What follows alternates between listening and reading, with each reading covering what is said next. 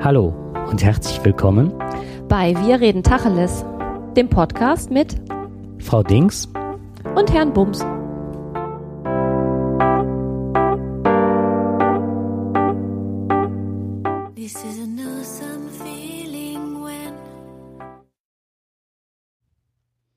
Hallo und herzlich willkommen. Hallo auch von meiner Seite. Aachen. Attacke mit Messer und Übergriff auf Frau. Aachen. Wegen versuchter Vergewaltigung einer 38-jährigen Frau und einer Messerattacke auf einen 24-jährigen vor einer Aachener Diskothek ist gestern ein 21 Jahre alter Mann festgenommen worden. Beide Taten soll der polizeilich bekannte und mutmaßlich angetrunkene Tatverdächtige am frühen Freitagmorgen zwischen 4 und 4.30 Uhr in der Innenstadt begangen haben. Die Frau kam mit leichten Schnittwunden und dem Schrecken davon. Durch das Einschreiten von Anwohnern hatte der Täter von seinem Opfer abgelassen und war geflüchtet. Dem 24-Jährigen fügte er eine erhebliche Verletzung am Oberkörper zu.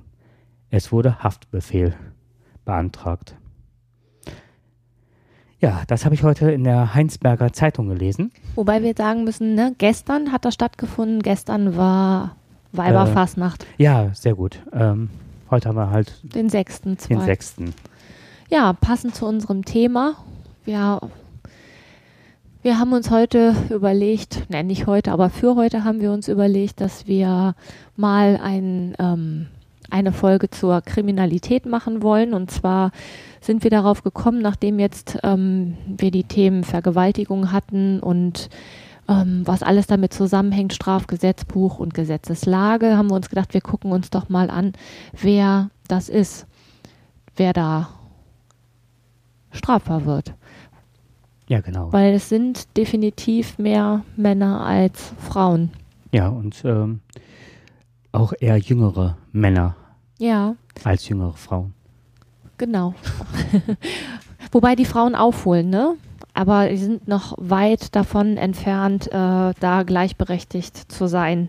Aber die Frauen holen auch da auf, wobei es da mehr um so lapidare Straftaten geht wie ähm, Schwarzfahren und ähm, weniger, also schon mal ein Diebstahl, aber weniger so diese Gewalttaten, wobei das auch ne, Körperverletzung ein bisschen zunimmt.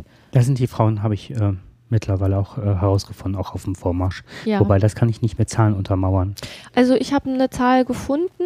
Ähm, und zwar ähm, hat die Frau Heisig, das ist eine Jugendrichterin aus Berlin gewesen, die ähm, aber nicht mehr lebt. Die hat ein Buch geschrieben, Das Ende der Geduld, und da sind ganz viele Zahlen und Fakten drin. Ähm, bei den ähm, Tätern im Alter von 14 bis 21 sind es nur 27,9 Prozent der Tatverdächtigen, die weiblich sind. Das ist, ein, ist eine Zahl aus 2008. So früher halt meistens Diebstahl, was ich gerade gesagt habe, mittlerweile aber auch immer mehr Körperverletzungen. Hm? Mhm. Vielleicht steigen wir kurz in das Thema ein, indem wir eine Griff Begriffsdefinition machen. Oh, das machst du bestimmt. Worauf wir uns dann im Nachhinein ja auch ein Stück weit beziehen. Wobei ähm, ich möchte euch auf eine Sache hinweisen, und zwar wird bei dieser Folge ähm, ein das Shownote-Schreiben ganz anders mal aussehen. Das haben wir schon mal ein paar Mal praktiziert. Und zwar, dass wir immer ja äh, wichtige Artikel äh, nachweisen über Literaturverzeichnisse. Ja, oder, oder auch Links, ne? Links zu YouTube-Videos oder sonst was. Genau. Und die Frau Dings hat äh, ein, wie nennt man das? Was? Was du gezeichnet hast, das hat einen speziellen Namen. Eine Sketchnote. Eine Sketchnote angefertigt.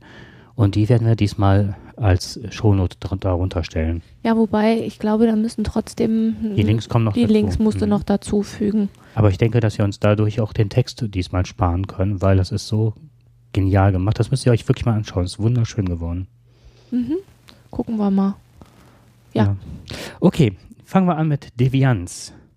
Äh, Devianz wird normabweichendes Verhalten allgemein verstanden oder darunter halt, das jedoch nicht notwendigerweise in Verbindung mit Straffälligkeit zu verstehen ist. Verstehe ich das richtig? Das ist mehr so die Vorstufe. Das ist die Vorstufe. Also wenn sich jemand nicht an die Regeln hält, aber noch nicht straffällig wird. Genau. Okay. Resultierend aus dieser Beschreibung ist Delinquenz eine mögliche Form devianten Verhaltens neben anderen Erscheinungsbildern. Ich finde, Devianz kann man auch nachher ein Stück weit zur Seite schieben. Mhm. Also wir kommen nachher bei der Kriminalität aus. Dann kommt das Wort oder die Begriffsdefinition Delinquenz. Ähm, das Gemeinsame der Delinquenz und der Kriminalität ist die Straffälligkeit, wobei man die Frühform Straftaten im Frühstadium einer straffälligen Entwicklung, Formen des Einstiegs in eine solche Entwicklung und Erstvergehen, erste einmalige Straftaten als Jugenddelinquenz bezeichnet. Okay. Und die Spätformen bei wiederholter Rückfälligkeit, Wiederholungstaten im späteren Stadium einer kriminellen Karriere als Kriminalität und im Erwachsenenalter als Erwachsenenkriminalität bezeichnet. So, das hat der Herr Bienemann et al. gesagt, beziehungsweise Herr Scheffel. Und ähm, Kriminalität, und das fand ich ganz spannend, ähm, kommt erst durch das Gesetz und die Justizbehörden zustande. Das ist also die Definition Kriminalität, wenn es durch die Justizbehörden gelaufen ist, beziehungsweise durch Gerichte.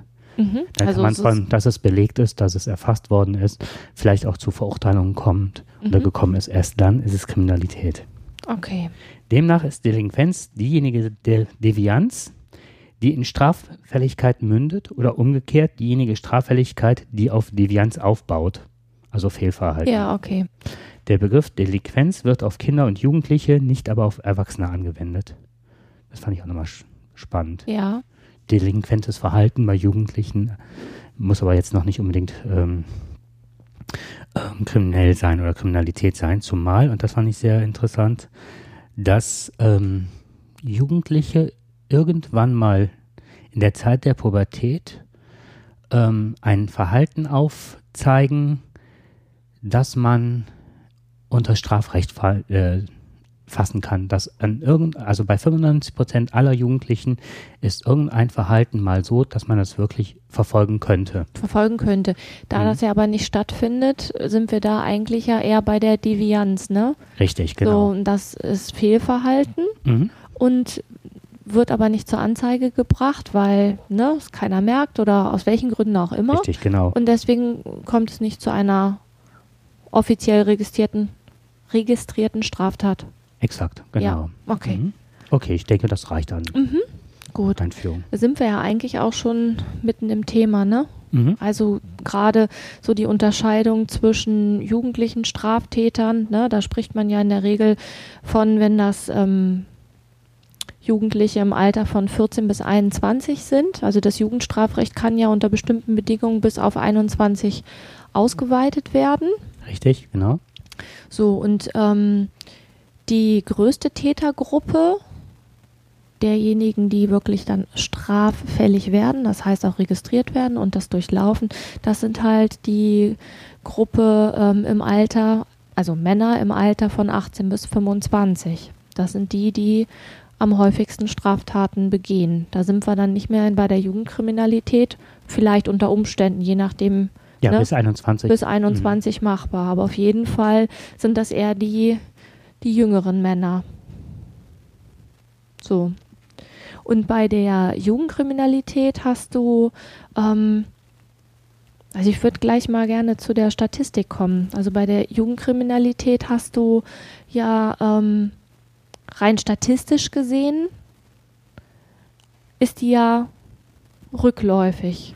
Erstmal auf den er Erstmal, ja. ne, Mhm. erstmal auf den ersten Blick. Ja, Aber da gibt es ja, ähm,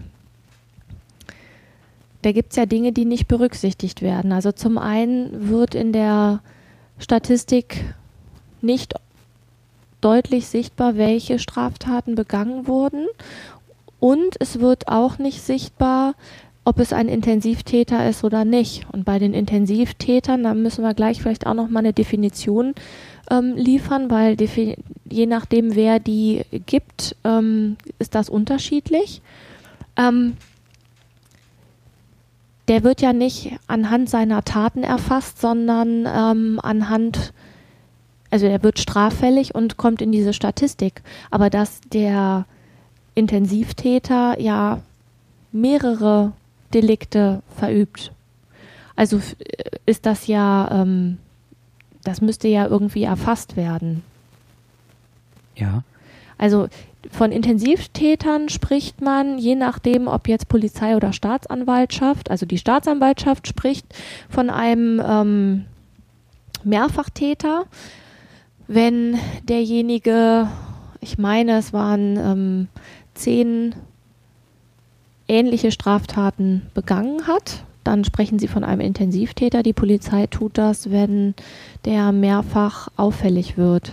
Also ich meine, da war die Unterscheidung. So, und wenn ich jetzt von einem Intensivtäter spreche, er muss zehnmal ähnliche Straftaten begangen haben, aber das wird nur einmal in der Statistik gezählt, dann hinkt das ja ganz ordentlich. Ähm, nur mal zur Verdeutlichung eine, eine Zahl. Es gab 2010 äh, in Berlin 550 Intensivtäter. Wie viele? 550 15? Intensivtäter, Berlin Mitte. So. Einer Studie zufolge, die ein Herr Professor Claudius Oder durchgeführt hat, wurden jedoch von 264 dieser Intensivtäter 7000 erhebliche Delikte verbrochen. Ich finde, das ist äh, erschreckend. Extrem viel, ja. So, und die Zahl der Intensivtäter nimmt zu. Das ist auch noch ähm, immer noch eine, ähm, noch keine Zahl, die jetzt so waren, also weiß ich nicht, ne? Wenn du 40 hast und die verdoppeln sich, dann hast du 80. So. Es bleibt letztendlich eine, eine Anzahl, aber die, die, die nicht so groß ist. Aber trotzdem verüben die ja massiv viele ähm, Straftaten.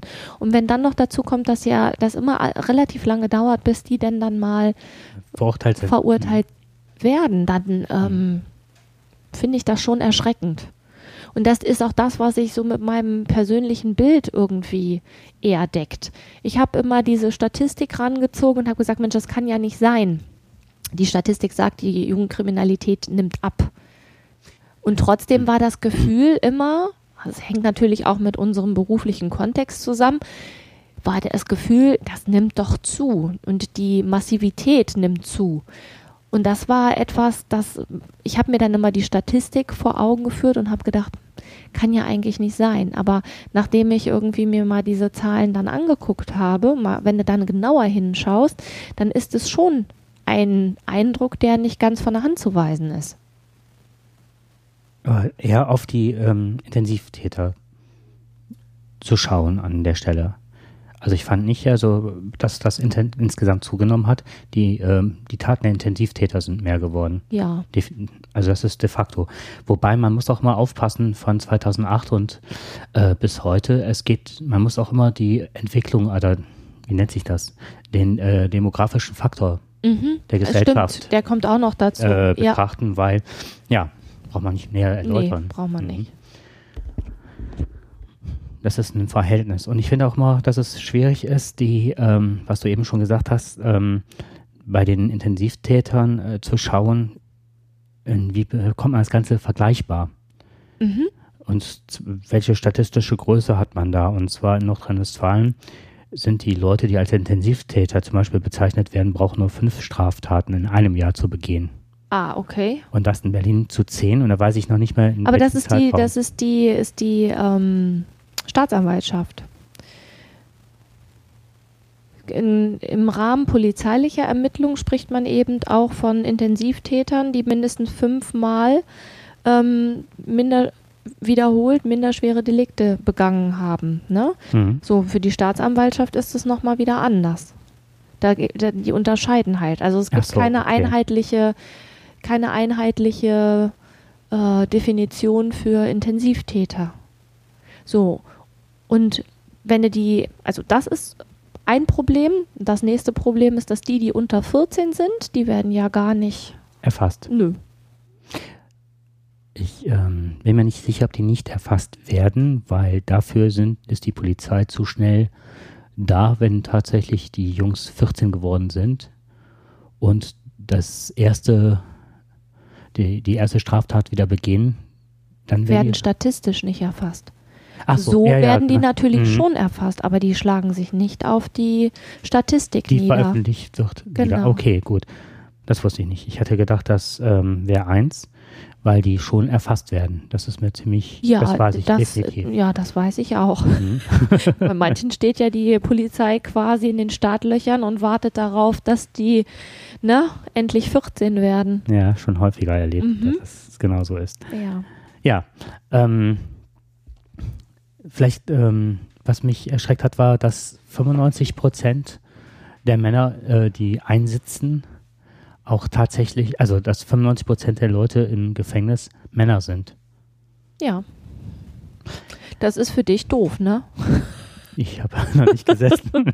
Nein, das weiß ich, aber so vom Gefühl her, find, also das ist doch. das kann ich ziemlich äh, wegdrücken. Das hat nichts mit mir zu tun. Mhm. Genauso wenig wie, äh, ich weiß nicht, ob da eine Parallele zu ziehen sind, dass 75 Prozent der Männer AfD wählen. Ist das äh, irgendwie, Ach, korreliert das miteinander oder ist das einfach nur ein Zufall? weiß ich nicht, frag mal Frau Kebekus, die hat dazu ein nettes Anekdötchen erzählt äh, in der letzten Heute-Show. Das fand ich ganz nett. Ähm, die, die sagt, dass da ein kausaler Zusammenhang äh, besteht zwischen Intellektualität und äh, dem Wählerverhalten. Also sie hat es nicht so nett ausgedrückt. So und ähm, das ist halt auch, auch eine spannende Frage oder eine, eine spannende Erkenntnis. Also zum einen, dass die Männer da überproportional viel vertreten sind mit Straftaten Mhm. und dann auch noch, ähm, ich habe eine Zahl gefunden, 60 Prozent der Gefängnisinsassen haben einen Hauptschulabschluss. Das sind über die Hälfte. Wenn du das jetzt mal im Vergleich zur Bevölkerung siehst, sind das innerhalb der Bevölkerung nur 36 Prozent. 36 Prozent der Bevölkerung haben einen, haben einen Hauptschulabschluss. Das heißt,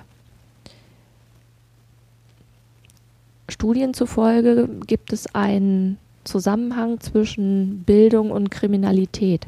Wobei ich finde, es müsste eigentlich heißen fehlende Bildung und Kriminalität.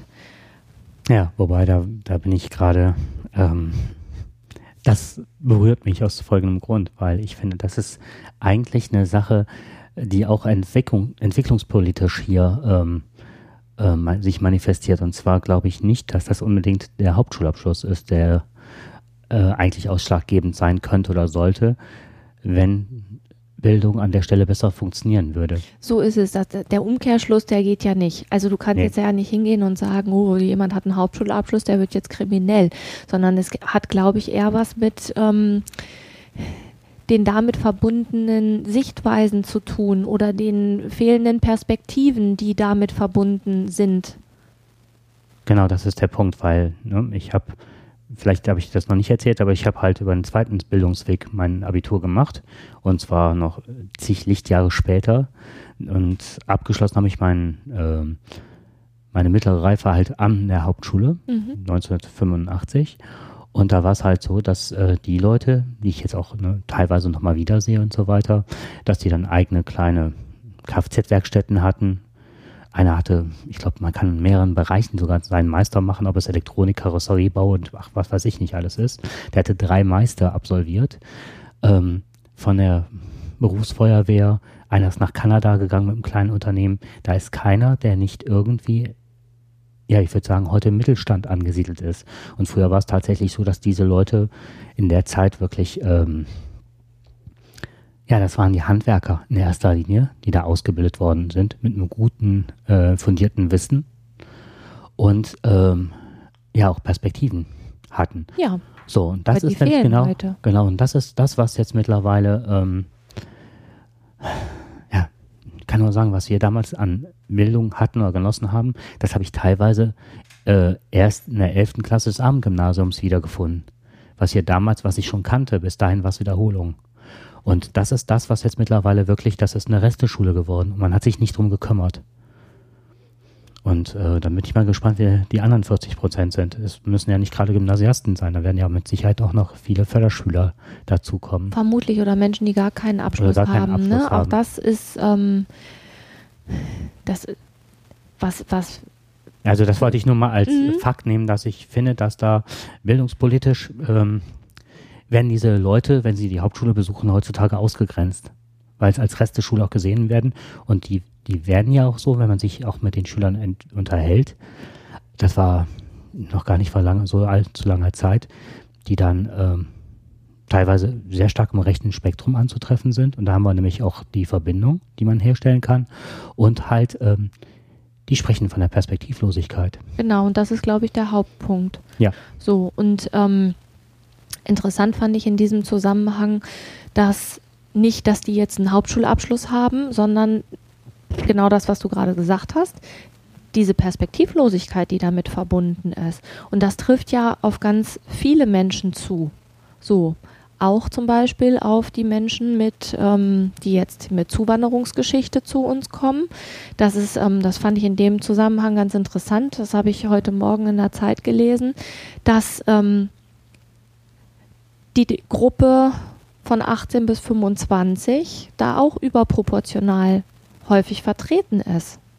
So, und wenn es einen Zusammenhang zwischen fehlender Bildung und ähm, Straffälligkeit gibt oder von mir aus auch erstmal nur von, von Devianz, dann ähm, haben die auch häufig weniger Schulbildung gehabt. Das heißt, da müsste man dann doppelt investieren, wenn man mhm. dem ähm, entgegenwirken will. Und das, glaube ich, ist nicht damit getan, dass man hingeht und sagt, ähm, ah, die dürfen jetzt alle nicht mehr reinkommen. Also ich, ich finde, jemand, der schon in seinem Land straffällig geworden ist, der soll auch bitte da bleiben und seine Strafe absetzen.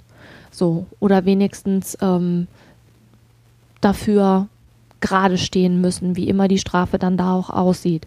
Aber ähm, die Menschen, die hierher kommen und eigentlich guten Willens sind, die muss man dann, so schnell es geht, in die Gesellschaft integrieren, um dem eben vorzubeugen. Und das gilt natürlich nicht nur für die Menschen mit Einwanderungsgeschichte, sondern das gilt auch für die Deutschen, die ähm, keinen Platz für sich mhm. sehen in diesem Land weil ihnen auch keiner gezeigt wird, weil ihnen auch keiner angeboten wird. Und da kannst du natürlich jetzt bildungspolitisch argumentieren, ne, dass die Schule alles Mögliche ähm, tun muss und dass da Geld investiert werden muss. Das, finde ich auch, aber ich finde auch, dass schon im Elternhaus in den ersten sechs Jahren ganz viel nicht getan wird, was Kinder brauchen, damit sie in der Schule funktionieren können. Aber ne, was das jetzt alles genau ist, das würde, glaube ich, jetzt hier den Rahmen sprengen. Dafür ähm, sind wir zu dichter an der Materie dran. Ähm, da kann ich jetzt auch gerade noch ein paar äh, Fakten zu geben. Und zwar, es gibt Studien, die belegen, ähm, das, was auch in den Elternhäusern passiert, dass Jugendliche, die von ihren Eltern massiv geschlagen werden, fünfmal häufiger zu Mehrfachtätern werden als gewaltfrei erzogene junge Menschen. Eltern, die schlagen, versäumen es ihren Kindern für Konfliktsituationen positive Verhaltensalternativen vorzuleben und so, sie vermitteln ihnen die Botschaft, dass der Stärkere sich mit Gewalt durchsetzen soll und darf. Das war eine Sache, die ich gefunden habe. Und was ich noch sehr äh, ähm, interessant fand von dem, was du gerade gesagt hast, da gibt es auch eine Studie, ähm, die zeigt, dass die ähm, Einwanderer der ersten Migrationswelle, kann man es so nennen? Nein, Du meinst damals in den 70er Jahren, Generation, die, die damals die Gastarbeiter, die zu uns mhm. gekommen sind. Die hatten eine klare Vorstellung, die wollten ja arbeiten, die hatten auch noch die Idee zurückzugehen, mhm. was ja auch sehr viele syrische Flüchtlinge jetzt haben, die auch äh, sagen, ne, also ganz viele mhm. unter ihnen auch sagen, wir würden gerne auch wieder in Syrien leben, ist mein Heimatland. Mhm. Wir sind ja eigentlich nur gegangen, weil man, äh, ja, wegen des Krieges halt gegangen. Und ähm, die Kriminalität ist meistens erst dann ähm, zu entdecken oder zu finden in der zweiten und dritten Generation der Migranten. Da beginnt das erst. Und das hat genau das, was du gerade sagtest, ähm, hat was halt damit zu tun, ähm, dass die oftmals in Ballungsräumen wohnen, eine beengte Wohnsituation haben, mit wenig Geld auskommen müssen dass sie äh, Sprachprobleme haben. Genau, sie haben oftmals Sprachprobleme und das erschwert ihnen den Zugang zu anderen sozialen Gruppen. Genau. Sie haben ein Probleme bei der Identitätsbildung und fehlende Chancen auf dem Arbeitsmarkt. So ist es. Und dann sind wir da, was wir eigentlich jetzt schon wieder machen. Ich habe mich immer gefragt, wir haben hier zum Beispiel bei uns in der Gegend, haben wir ganz viele leerstehende ähm, NATO-Unterkünfte Mhm. von den Engländern halt. Die sind jetzt alle zurückgegangen und hier stehen extrem viele Wohnungen und Häuser leer. Ja. Und die sind alle jetzt belegt, sehr weit außerhalb, weil das, äh, man musste, die sind ja so einkaserniert gewesen. Ja. Und jetzt sind genau äh, so richtig kleine Trabantenstädte entstanden, wo nur ähm, Syrer leben oder ne, Asylbewerber. Und die werden doch da nicht mehr rauskommen. Es gibt ganze Straßenzüge bei uns hier in der Ecke schon vorher von den Russlanddeutschen, wo damals unser äh, Rohbauer, der hat gesagt, der Bruder war Rechtsanwalt, der andere Bruder war Dolmetscher und er war Gymnasi vergleichbar Gymnasiallehrer. Wir Mhm. sind drüber gekommen und keine dieser Ausbildungen ist anerkannt worden. Ja.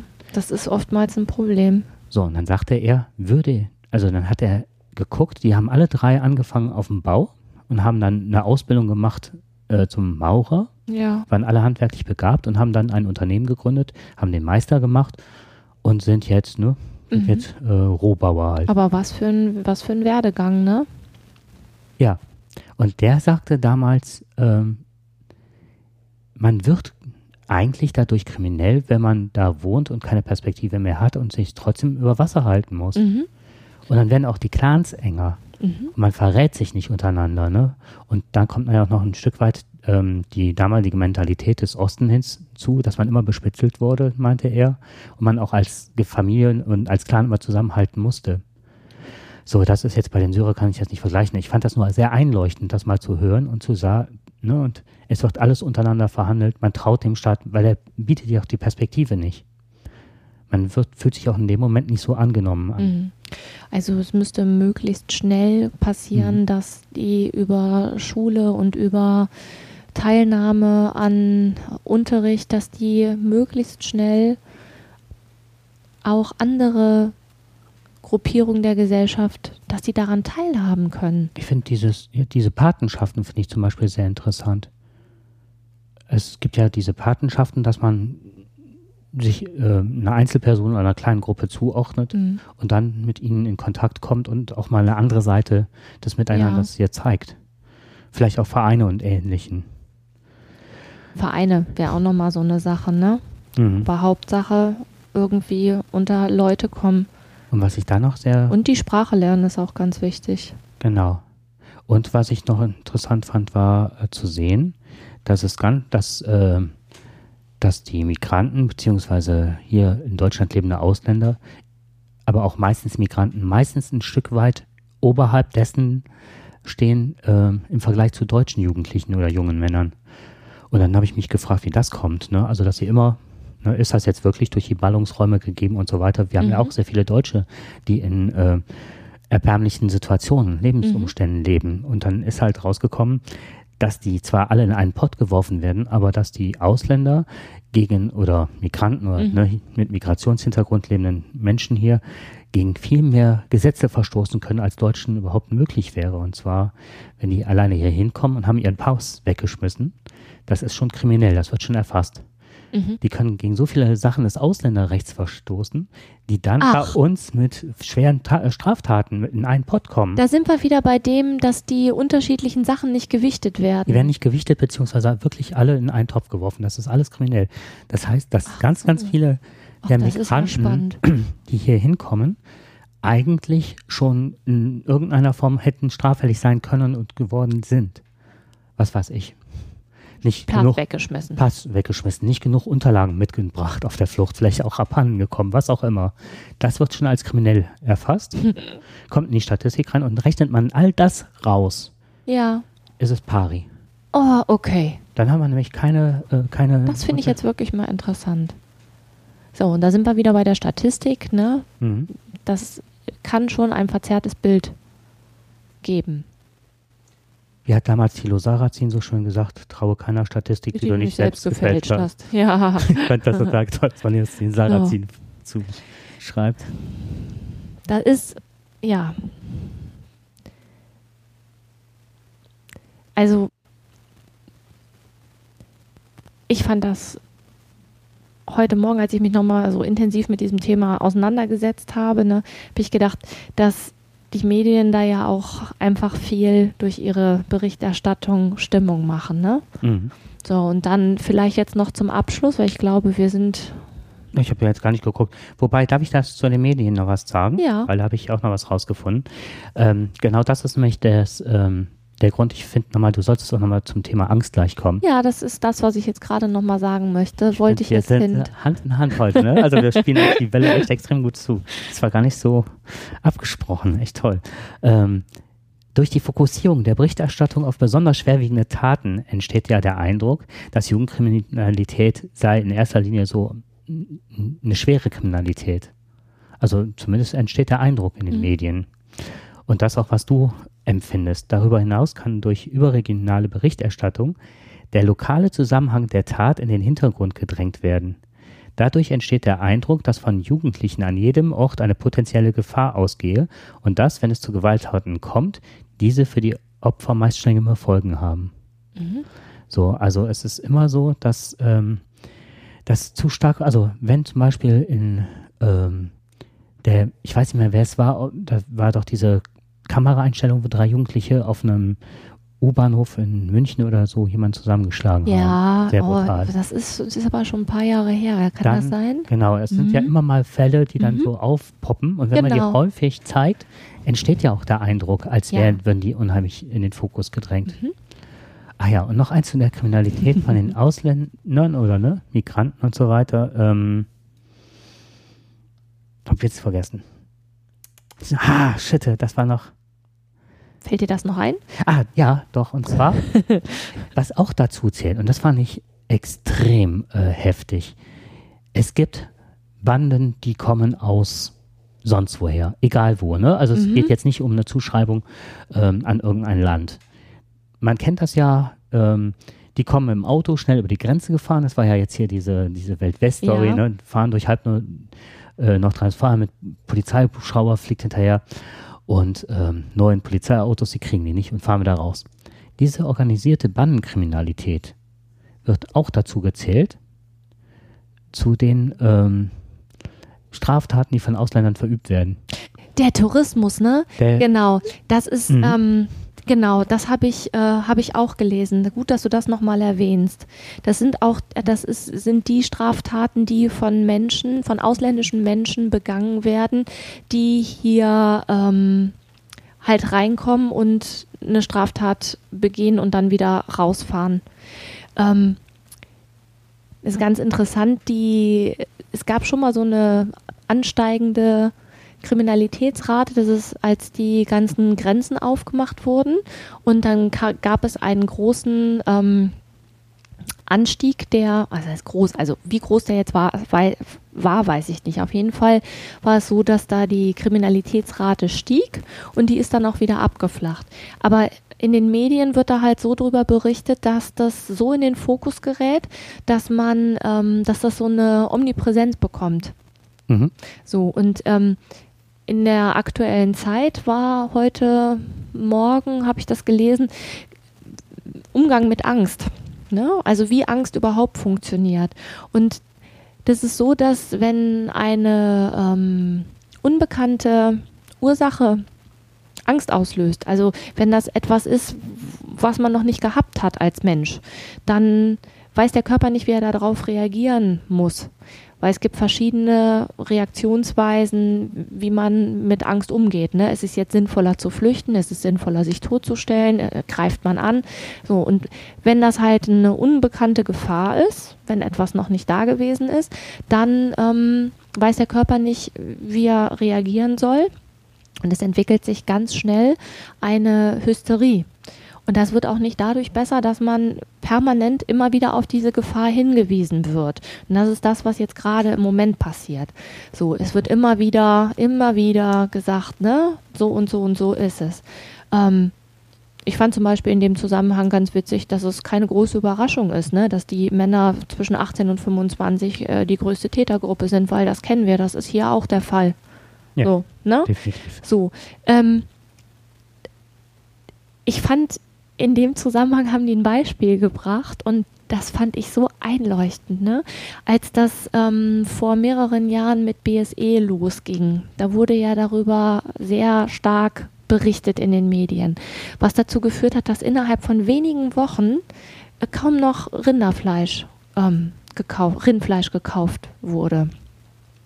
In den letzten zehn Jahren sind 150 Menschen europaweit an BSE gestorben.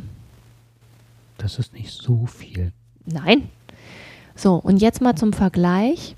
In der gleichen Zeit sind 150 Kinder daran gestorben, dass sie parfümiertes Lampenöl getrunken haben. Darüber wurde aber nicht berichtet und es hat, sage und schreibe, zehn Jahre gedauert, bis man dieses Öl mit einem Sicherheitsverschluss versehen hat. Das ist nicht im Fokus. Mhm. So.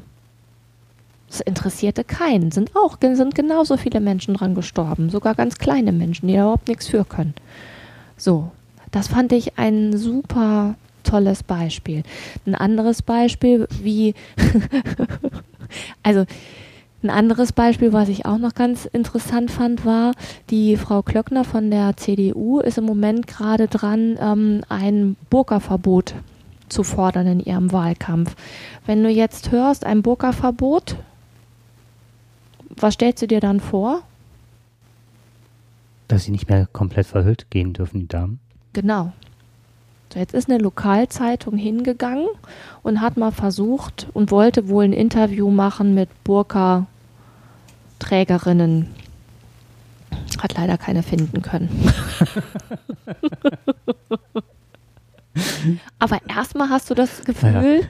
das ist ein massives Problem. Das ist so wie im Osten. Wer war das? Der Holger Klein erzählt, glaube ich. Ja. Der Holger Klein erzählte, ich muss mich jetzt ziemlich zurückhalten. Der ist Ende der 90er, war der irgendwo im Osten Deutschlands, Leipzig, also noch Leip. nicht mal Leipzig oder ich weiß nicht wo. Ne? Und mhm. äh, da hat, der fand das schon sehr interessant, dass ein, ein Türke einen äh, Gemüseladen da eröffnet hat. Das war stach total hervor, ne? Also mhm. Ein türkischer Mensch mit einem Gemüsehandel im Osten. Und alleine daran sieht man ja schon, wie, wie viele ähm, Menschen mit Migrationshintergrund hier haben. Ich meine, gegen wen demonstriert die Pegida da, ne? Also mal davon abgesehen. und dann ist er da hingekommen, hat dann äh, da mal so geguckt mhm. und hat mal geschaut. Und dann kam der Türke zu ihm und sagte, ähm, das ist eine Avocado. Die können Sie ganz gut zu Salaten, die schmecken, möchten Sie mal probieren. Oder ähm, hat also verschiedene Kaki vorgestellt und was weiß ich nicht mhm. alles, ne? Und dann meinte er, Holger Klein, ich komme aus Berlin. Ach, dann brauche ich Ihnen das ja nicht zu erklären. so. Und dann dachte ich auch, ne, das zeigt ja auch so ein bisschen, die kämpfen dagegen 0,4 äh, Prozent der Bevölkerung hat einen Migrationshintergrund oder so. Das ist auch immer so was, wo ich genau wie mit der Burka jetzt. Je weniger man mit den Leuten zu tun hat, desto größer ist die Angst, vor Leuten mit Migrationshintergrund, weil ich überhaupt keine Erfahrung im Umgang mit denen habe. Und das finde ich, äh, und das sind die größten Gebiete, in denen ähm, die Demonstrationen stattfinden. Das findest du in der Form mhm. in Berlin oder Köln gar nicht. So, und dann, dann ist das doch, also das ist schon alles sehr manipuliert. Mhm. So, Umgang mit Angst besteht aus zwei Komponenten, einmal die emotionale Komponente und die rationale. Und es ist so, dass Fakten und Zahlen häufig helfen, um der Angst Herr zu werden. Also man ist gut beraten, sich wirklich auch mal Zahlen anzugucken und äh, dank, dank Internet ist das ja wirklich eine einfache Geschichte. So, man kann einfach mal googeln. Mhm. So, und mal gucken, welche Zahlen sind das denn und wie viele sind das denn wirklich? Ne? Ja. So. Es dürfte eigentlich keiner mehr Auto fahren bei den ganzen Unfällen die passieren. Und trotzdem steigt jeder in die Kiste morgens. So. Mhm. Ist so. Ich hatte, das war äh, letztens ein Bericht darüber, dass ähm, wenn heute das Auto nochmal angemeldet würde, ob es auf Landstraßen fahren Ach, Herr dürfte, Jemine, ja. das würde sofort abgelehnt bei der hohen Anzahl der Toten. Und äh, wo du gerade nochmal ähm, Fakten und BSE genannt hast, in Amerika sterben 14.000 Kinder im Jahr an Schusswaffengebrauch. Und zwar nicht, weil sie nur Wie viele? 14.000. 14.000? Nur weil die in den Ecken stehen, die Waffen oder sonst was, ohne dass die, dass sie jemanden anderen umgebracht hat, nur durch einen unsachgemäßen Umgang mit der Waffe der Erwachsenen, dass sie irgendwo haben stehen lassen und die sich selber die äh, Birne wegblasen. 14.000. Ja, der Hammer. Und zwischen 500.000 und einer Million Dollar kosten die ganzen pro, also umgerechnet auf jeden zu Schaden gekommenen Menschen, der das überlebt hat, von einem unsachgemäßen Umgang mit einer Waffe. Und das sind ja so gerade die Statistiken, die die ähm, Anti-Waffen-Lobby, die haben ja dieses, äh, diese, diesen Rifle Association, wie das heißt, diese Waffenlobby, die da unheimlich. Ähm, 14.000. Ich meine, es waren 14.000. Ja. Und wenn du jetzt auch nochmal überlegst, hier das mit der Vogelgrippe, das ist mir nochmal eingefallen, dass es überhaupt keine Bestände an äh, Impfmaterial mehr gab. Das war ja alles weg. Mhm. Und jetzt hat man ähm, ganz kleinlaut in einer Studie herausgefunden, ich, was heißt kleinlaut, ne? Ähm, dass diese Medikamente gegen die Vogelgrippe gar nicht geholfen hätten. Oh Gott. Hat man denn mittlerweile Medikamente? Das weiß ich nicht, aber auf jeden Fall die Medikamente, die man verkauft hat, die Grippe-Medikamente äh, haben nicht gewirkt. Und dann, und jetzt sind wir nochmal bei ähm, Fakten zwischen emotional und rational und dem Lancieren der Medien. Ich frage mich immer, wem nützt das? Ja. Jedes Mal, wenn eine Meldung kommt, frage ich mich, wem nützt das? Also jetzt bei der Vogelgrippe ist ja ganz klar, wem das genützt hat. Ja, der, der. Die haben die kompletten Bestände verkauft. Wahrscheinlich das wäre jetzt natürlich vermessen, denen zu unterstellen, die haben es gewusst, dass es nicht wirkt. Ne? Das kann man jetzt spekulieren, aber da kommt man ja auch nicht weiter. Auf jeden Fall hat es jemandem ordentlich äh, Gewinn gebra gebracht. Richtig, zumal auch dann, man muss ja auch so und so viele Bestände, Bestände haben, der Staat muss ja so und so viel mhm. vorrätig haben, oder ich weiß nicht wer, oder Krankenhäuser, und die müssen halt noch gekauft werden. Und jetzt noch ein letztes. Ich habe eine Sendung gesehen, zwar wieder mal hart, aber fair, wo ich äh, am liebsten den Fernseher gegöbelt hätte es war durch den Moderator nicht gegeben, eine sachliche Diskussion zu führen, obwohl Leute da waren, die überwiegend auch eine fundierte Meinung hätten. Ich hätte jetzt fast gesagt, du bist auch von nichts fies, ne? Nee, das, das war so, ich habe reingeschaltet und dachte wieder, ich schaue mir das mal kurz an. Ganz am Schluss wurde das so ein bisschen wieder äh, nivelliert, das Ganze. Und da war eine Sache, da, da sind mir die Augen übergelaufen der Bosbach sitzt in der Sendung und sagt, spricht über seine Töchter. Das ging, der hat nur, kennst du das, wenn jemand was sagt, aber im Grunde das, was er sagt, nicht gesagt haben möchte, um so eine, ähm, eine Stimmung zu verbreiten, äh, aber das nicht belegen möchte oder das nicht direkt äußert. Und zwar hat er seine Töchter vorgeschoben ja, man weiß Der ja wollte auch nicht, da dran ne? was festmachen. Ja, genau. Jetzt mit den Kölner Übergriffen, ob jetzt die Töchter halt zum Karneval gehen oder ich weiß nicht genau mehr, in welchem mhm. Zusammenhang das war, aber er, er, lancierte halt seine Töchter. So, ne? Und wenn denen was geschehen würde, hm, hm, hm. Ja. So, und sagte dann, ja, und dann sollen die halt abends lieber früher zurückkommen oder was und dann äh, brachte der das Anekdötchen, dass seine Frau halt sagt, ne, ja, was weiß ich, wenn die um 11 Uhr zurückkommen, die gehen doch meistens erst um 11 Uhr abends raus. Ja, das heißt, er weiß überhaupt nicht. Und er wusste gar nicht von seinen Töchtern Bescheid, dass die halt äh, erst später rausgehen. Ne? Also, und dann habe ich mich gefragt, wenn er noch nicht mal weiß, wann seine Töchter das Haus verlassen, wo die hingehen, was die machen, mit wem die sich abgeben oder sonst was, mhm. wie, wie kann er dann in die Politik gehen? Hat er dann von den Sachen, die er da gerade vertritt im Fernsehen, genauso wenig Ahnung wie von seinen Töchtern? Nein, natürlich nicht. Von seinen Töchtern hat er ja nicht so viel Ahnung, weil er ja wegen der Politik immer unterwegs ist. Und da hat ich gedacht. Aber es macht ihn unglaubwürdig. Ja, und auch den Moderator, den Plasberg, der, der an der Stelle ja, nicht einhakt und sagt. Ja, das ist sowieso sowas, wo ich, ähm, wo ich auch so ein bisschen mit hadere, ne? Warum das nicht funktioniert.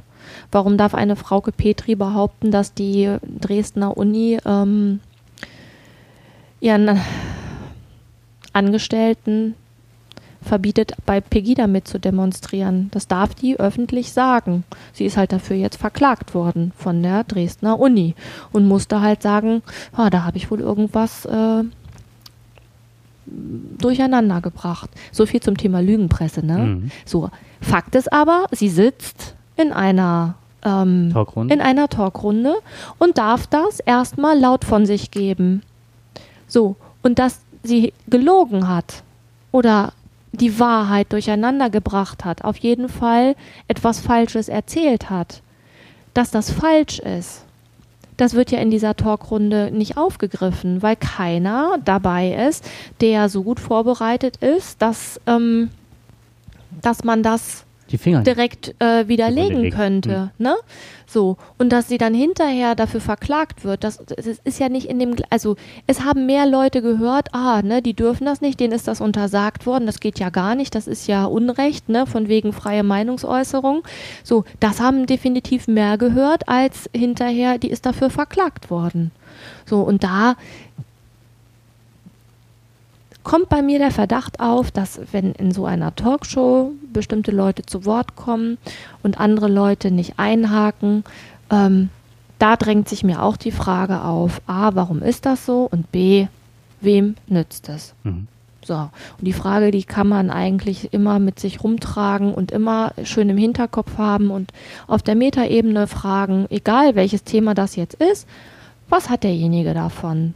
Da kannst du quasi beim Tante Emma Laden um die Ecke, wenn du in irgendeinen Konflikt gerätst, von dem man nicht weiß, wie man da jetzt reingekommen ist, kann man fragen, was hat derjenige jetzt davon? Das klappt im Kleinen und im Großen klappt das auch. So, ich glaube an der Stelle. Will ich jetzt ganz große Politik was jetzt aufmachen, das möchte ich jetzt nicht. Warum? Wir hm. haben den Zeitrahmen eh schon gesprengt. Aber diese Frage, mit wem nützt das, die kann man ja ich frage mich das jedes Mal. Im Hinterkopf ja. behalten. Hm. Irgendjemand hat was davon. So. Vielleicht dann zum Abschluss zu der Petri noch halt mich, ähm, mich verstört das, mich ärgert das, mich äh, bringt das auf die Palme, dass kaum darüber berichtet wurde und wenn dann nur randständig, dass 5000 syrische Kinder nicht wiederfindbar sind, ob die jetzt nicht äh, registriert worden sind, ob die jetzt Menschenhändlern oder irgendwelchen Sexgruppierungen zum Opfer gefallen sind. Man weiß es nicht. Die sind einfach weg? Die kann man nicht mehr aufspüren. Da weiß man halt nicht, wo die abgeblieben sind.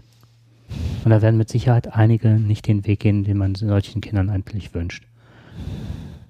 Dann frage ich mich, warum können die mittlerweile sagen, man darf auf Frauen und Kinder schießen? Wie kann eine Frauke Petri und wer es noch von Storch das einfach so das sagen, aber auch wieder zurückziehen, hat keiner mal den Vergleich äh, angestellt, dass das gleiche mit der FPÖ in Österreich oder unter Haider passiert ist, dass das gleiche mit Marie Le Pen in Frankreich passiert, dass so rechte Propaganda in die Medien gebracht wird, am besten immer zu Beginn der Woche, nämlich montags, dass eine ganze Woche lang die Medien darauf reagieren können und die sich zurücklehnen können äh, und den nächsten Tabubuch vorbereiten. Oh, da, das ja. ist. Ähm, Damit fangen wir aber jetzt nicht an. Nee, nee, das war jetzt, es reicht nur, das nur gesagt zu haben, weil das mhm. ist äh, das, wo ich mich gerade extrem drüber aufrege.